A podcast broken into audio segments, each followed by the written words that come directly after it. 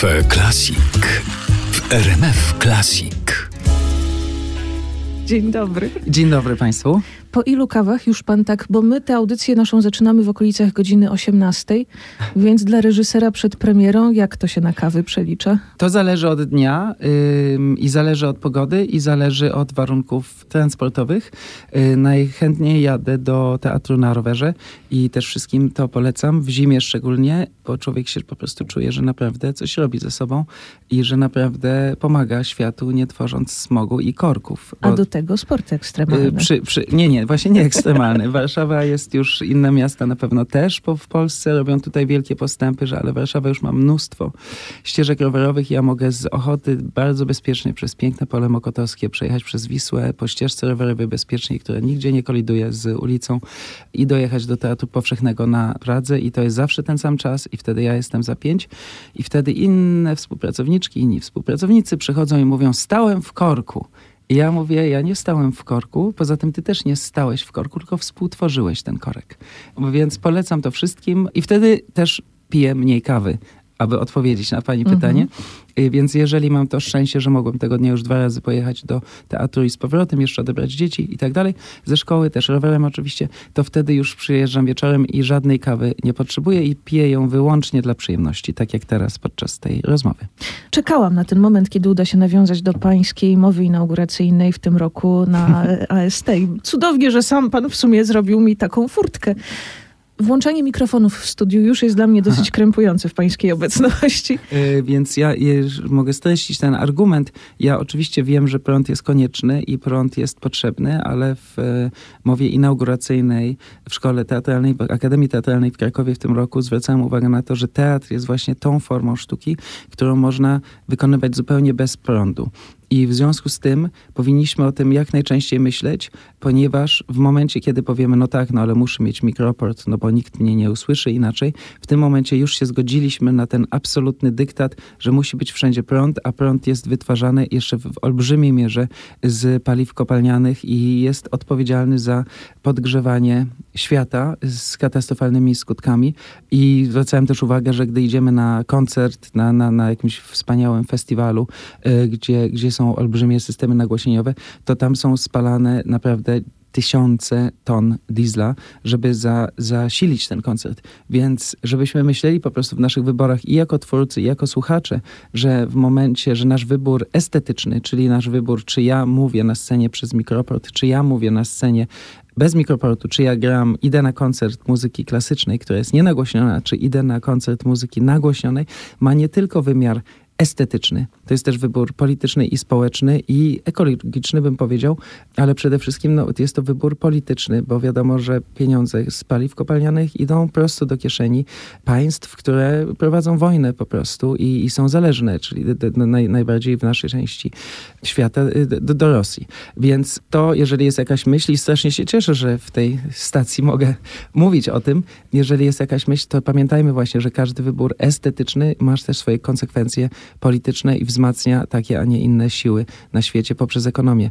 Więc, a w teatrze i w filharmonii nikt nie musi włączyć prądu i możemy mieć wspaniałe przeżycia estetyczne, czy w operze też nikt nie jest nagłośniony. Oczywiście prąd się zużywa wszędzie, prąd się zużywa nieustająco i cały czas na rowerze też zużywam prąd, to jest jasne. Ale chodzi o to, żeby świadomie to robić, a w przyszłości może nawet domagać się od tych instytucji kultury, które odwiedzamy, żeby powiedziały, skąd mają ten prąd i jak on został wytworzony. No bo jeżeli ktoś ma na dachu panele, to proszę bardzo, włączajmy mikroporty i nagłaśniajmy ile chcemy. Ale jakby to pięknie wyglądało, gdyby nagle na każdym teatrze były panele słoneczne. No jest dużo możliwości. Ja myślałem o takim systemie, żeby widzowie jakby sami spłacili koszt węglowy spektaklu, żeby był taki system, że wchodzi się po schodach na widownię, powiedzmy na drugie piętro, czyli tam 4 zestawy schodów, plus oczywiście dla osób z niepełnosprawnościami rampa wygodna do podjazdu i się tam siedzi na tej widowni i ta widownia jest podłączona do systemu po prostu takich ciężarów i to wszystko zjeżdża w dół w trakcie spektaklu, bardzo powoli zjeżdża w dół i napełnia tym samym baterię jakąś. I to był byłby sposób, żeby widzowie sami jakby wygenerowali swoim ciężarem ten prąd. Takich pomysłów jest oczywiście na świecie mnóstwo. To wymaga pieniędzy, żeby to zaimplementować, ale cieszyłbym się, gdyby nasze instytucje kultury, w tym oczywiście też RMF Classic, myślały w ten sposób, że nasze wybory mają wymiar ekonomiczno-polityczny, katastroficzny. Wracając do spektaklu, do Przypadkowej śmierci anarchisty, rok 1969. Wtedy początek wszystkiego. Dario Fo napisał sztukę, w której on twierdzi, że on był zainspirowany wydarzeniem w Nowym Jorku, gdy policjanci wyrzucili i zamordowali anarchistę, wyrzucając go przez okno. Ale dla widzów prapremiery w Mediolanie w latach 70. jasne było, że on się odnosi do wydarzeń w Mediolanie właśnie, gdy policjanci wyrzucili przez okno przesłuchiwanego właśnie anarchistę. Przedtem go obwiniali o zamachy bombowe, które w rzeczywistości prawicowe organizacje powiązane z prawicowym rządem podłożyły te bomby, powodując śmierć 16 chyba osób niewinnych. Ale rząd prawicowy zamówił u policji obwinianie środowisk lewicowych o to, żeby po prostu ludzie czuli się zagrożeni, domagali się coraz więcej policji, coraz więcej brutalności, coraz więcej regulacji życia, powiedzmy, i żeby się bali tych strasznych lewaków. Tymczasem, jak pokazuje Fo w swojej sztuce, anarchiści najbardziej byli zajęci właśnie zajęciami z tańca, czytaniem książek, dyskusjach o Bakuninie i tak dalej. I zostali wciągnięci siłą przez prawicowy rząd do takiej rozgrywki politycznej. Więc Fo mówi, że on to opowiada o Nowym Jorku w latach 20., ale de facto opowiada o Mediolanie. My ze sceny mówimy, że opowiadamy o Nowym Jorku, no ale że musimy to przecież jakby, żeby ludzie rozumieli, o co chodzi, no to musimy podmieniać niektóre nazwy, więc to się dzieje w przypadkowym polskim mieście na, nie wiem, we Wrocławiu na przykład, na Przypadkowej Komendzie. Więc tak jak to teatr robi klasycznie, od zawsze właściwie, no od czasów pewnie baroku, teatr to robi, mówi o rzeczach wielopoziomowo. Czyli równocześnie oglądamy spektakl i wiemy, że on jest o Nowym Jorku, wiemy, że on jest o Mediolanie i wiemy, że jest o Polsce, bo problem przemocy policyjnej jest problemem uniwersalnym. On wynika z samego faktu, że policja jest bardzo osobliwą instytucją. Policja jest instytucją, która równocześnie musi przestrzegać bardzo skomplikowanych zasad i biurokracji. Jest częścią biurokracji państwowej, czyli to są urzędnicy, ale równocześnie są to urzędnicy, którzy sprawują przemoc i na tym polega ich rola, bo muszą sprawować tą przemoc, bo państwo się określa poprzez przemoc. Państwo mówi, my, państwo, możemy sprawować przemoc, wy, inne grupy, nie możecie sprawować przemocy w państwie i też tego domagamy się od państwa. Nie chcemy, że idąc po ulicy dostać w twarz od kibiców drużyn piłkarskich. Chcemy, żeby było państwo, które jakby tamuje tą przemoc. Więc jakby przemoc w policji jest konieczną częścią zadań tej policji, a równocześnie jest regulowana poprzez bardzo skomplikowany system przepisów. No i wiadomo, że ci sami funkcjonariusze, którzy się zgłaszają do policji, no nie chcieli iść, czy nie mogli, nie poszli na studia prawne i nie mogli się nauczyć tych wszystkich przepisów. Ich jest po prostu za dużo, bo wtedy nie mogliby być policjantami. I ta mieszanka bardzo skomplikowanej biurokracji i przemocy stwarza coś z jednej strony dla obywateli przerażającego, z jednej strony idiotycznego i z trzeciej strony bardzo zabawnego. O czym i tu jakby dochodzimy do tego, co robimy, poprzez bardzo poważne tematy, dochodzimy do tego, co robimy, mianowicie no policja jest jakimś klasycznym w ogóle przedmiotem, ciągle używam dzisiaj przymiotnika klasyczny, zainspirowany napisem RMF Classic, który jest przede mną. Doceniamy.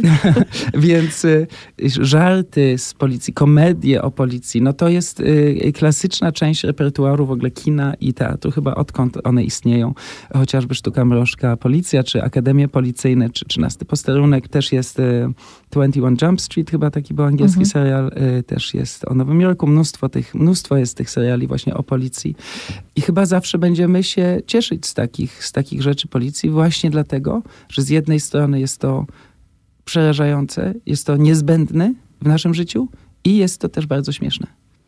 Ja pamiętam, jak bardzo ciekawie opowiadał pan o dramacie antycznym przy okazji Orestei w AST i zastanawiałam się, co opowie pan nam o tych elementach teatru ludowego i komedii dell'arte w tej sztuce. No to jest bardzo istotne tutaj i też mylące, bo Dario Fo jest oczywiście Włochem. On się bardzo identyfikował z bardzo żywymi tradycjami teatru tradycyjnego komediowego włoskiego, czyli we Włoszech jeszcze za jego młodości było tak, że było mnóstwo rodzin teatralnych, które od 500 lat uprawiały jakby sztukę teatru, jeżdżąc coś między naszym cyrkiem, powiedzmy, a takimi rodzinami teatralnymi. I do takiej rodziny, bardzo starej teatralnej rodziny z korzeniami w renesansie należała jego żona, Franca Rame. Ona to dostawała jakby siłą rzeczy od rodziny i on się też tego uczył od nich, więc to jest jakby tradycja teatru fizycznego, improwizowanego, który się opiera na tak zwanych lazzi. Lazzo to jest jedno lazzo, dwa lazzi. Jedno lazzo to jest jednostka żartu, czyli lazzo to jest, jeżeli powiem pani proszę usiąść i zabiorę pani krzesło i pani upadnie na ziemię. To jest jedno lazzo. Albo w teatrze dell'arte też było to, że na przykład ktoś mówi do pieska, żeby się załatwił do miski, po czym podaje to panu jako pyszną zupę. Albo coś takiego. Jakby tych lacji było bardzo dużo i każdy wykonawca tej komedii dell'arte znał tych lacji 1000, załóżmy. Znał i różne. I teraz w takiej komedii dell'arte się wykonywało scenariusz, który nie był pisany w słowach, tylko był pisany czynnościami, czyli tam służący przychodzi do pana i robi mu się jakieś świństwo. Pan się wścieka, bo jest zakochany w dziewczynie służącego. I to był scenariusz, który wykonywali, słowa były improwizowane i ciągle dodawali te lazzi właśnie, czyli jak taki służący przychodził do pana, to mógł mu zrobić jakieś dowolne świństwo, na przykład, nie wiem, kazać mu wejść do wora, bo mówi, że zbóje, właśnie idą i musi wejść do wora, żeby zbóje go nie zobaczyli, po czym go sam bił. Na przykład. Więc z tej tradycji z jednej strony się wywodzi Dario Fo, z drugiej strony jego sztuka tak naprawdę w swojej takiej warstwie słownej jest po prostu, to są 2 godziny nieustającego, bardzo szybkiego gadania i robienia ludziom wody z mózgu. Policjantom przede wszystkim na scenie, ale też widzom, którzy po prostu są dezorientowani. Więc tam trochę też nie ma czasu na te lazzi. Więc to, co chcę powiedzieć jest, że Dario Fo z jednej strony wywodzi się z tej tradycji żartów fizycznych, ale z drugiej strony ta jego komedia jest bardzo, opiera się na rozmowie. Tak jak kabarety bardziej polskie, prawda? Te mówię o tych popularnych, które bardzo często nie opierają się na żartach fizycznych, że coś się dzieje, tylko że 2 osób stoi na scenie i mówi, a ja byłem tu, a ja byłem tu, a ja nie mogę coś. I się ludzie śmieją bardziej z żartów słownych, które są opowiadane z postaci. Więc to jest dziwna mieszanka. U nas z kolei my jesteśmy w Teatrze Powszechnym w Warszawie. To jest teatr, który ma już przez te ostatnie 10 lat dyrekcji Pawła Łysaka i Pawła Szterbowskiego, ten teatr ma swój sposób działania, że przez nawet czasami rozrywkowe, lekkie spektakle jednak mówi o rzeczach najpoważniejszych, o najpoważniejszych problemach. Więc w tym teatrze z kolei to, co wyłazi z tego dramatu Dario Fo, to jest też dramat. I to jest też bardzo ciekawe, że my dramat w sensie ludzie i ich losy, czyli nie żarty, nie komedia, nie kopanie się po tyłkach i torty, lecz ludzie i ich losy, czyli że są policjanci, oni są w tym, na tym komisariacie, oni próbują jak najlepiej zrobić swoją pracę. Przychodzi ktoś ich wodzi za nos, każe im robić śmieszne rzeczy, oni się boją, że stracą pracę. Jakby ta cała warstwa dramatyczna. I to jest dla nas też jakieś odkrycie, że tutaj też szukamy tego i myślę, że dla widzek i widzów, którzy do nas przyjdą na przypadkową śmierć anarchisty, będzie to też zajmujące, że po prostu widzimy dramat tych naprawdę policjantów, z których się z jednej strony możemy śmiać, że haha, wysadził granatnik, ale z drugiej strony też jakby patrzymy się na te dramaty po prostu tych niesamowitych presji, której policjanci są poddani codziennie na każdym szczeblu, bo właśnie państwo od nich wymaga, na przykład teraz państwo wymagało od kierownictwa służenia politycznego, co się policji bardzo nie podobało, w związku z tym mnóstwo policjantów rezygnowało.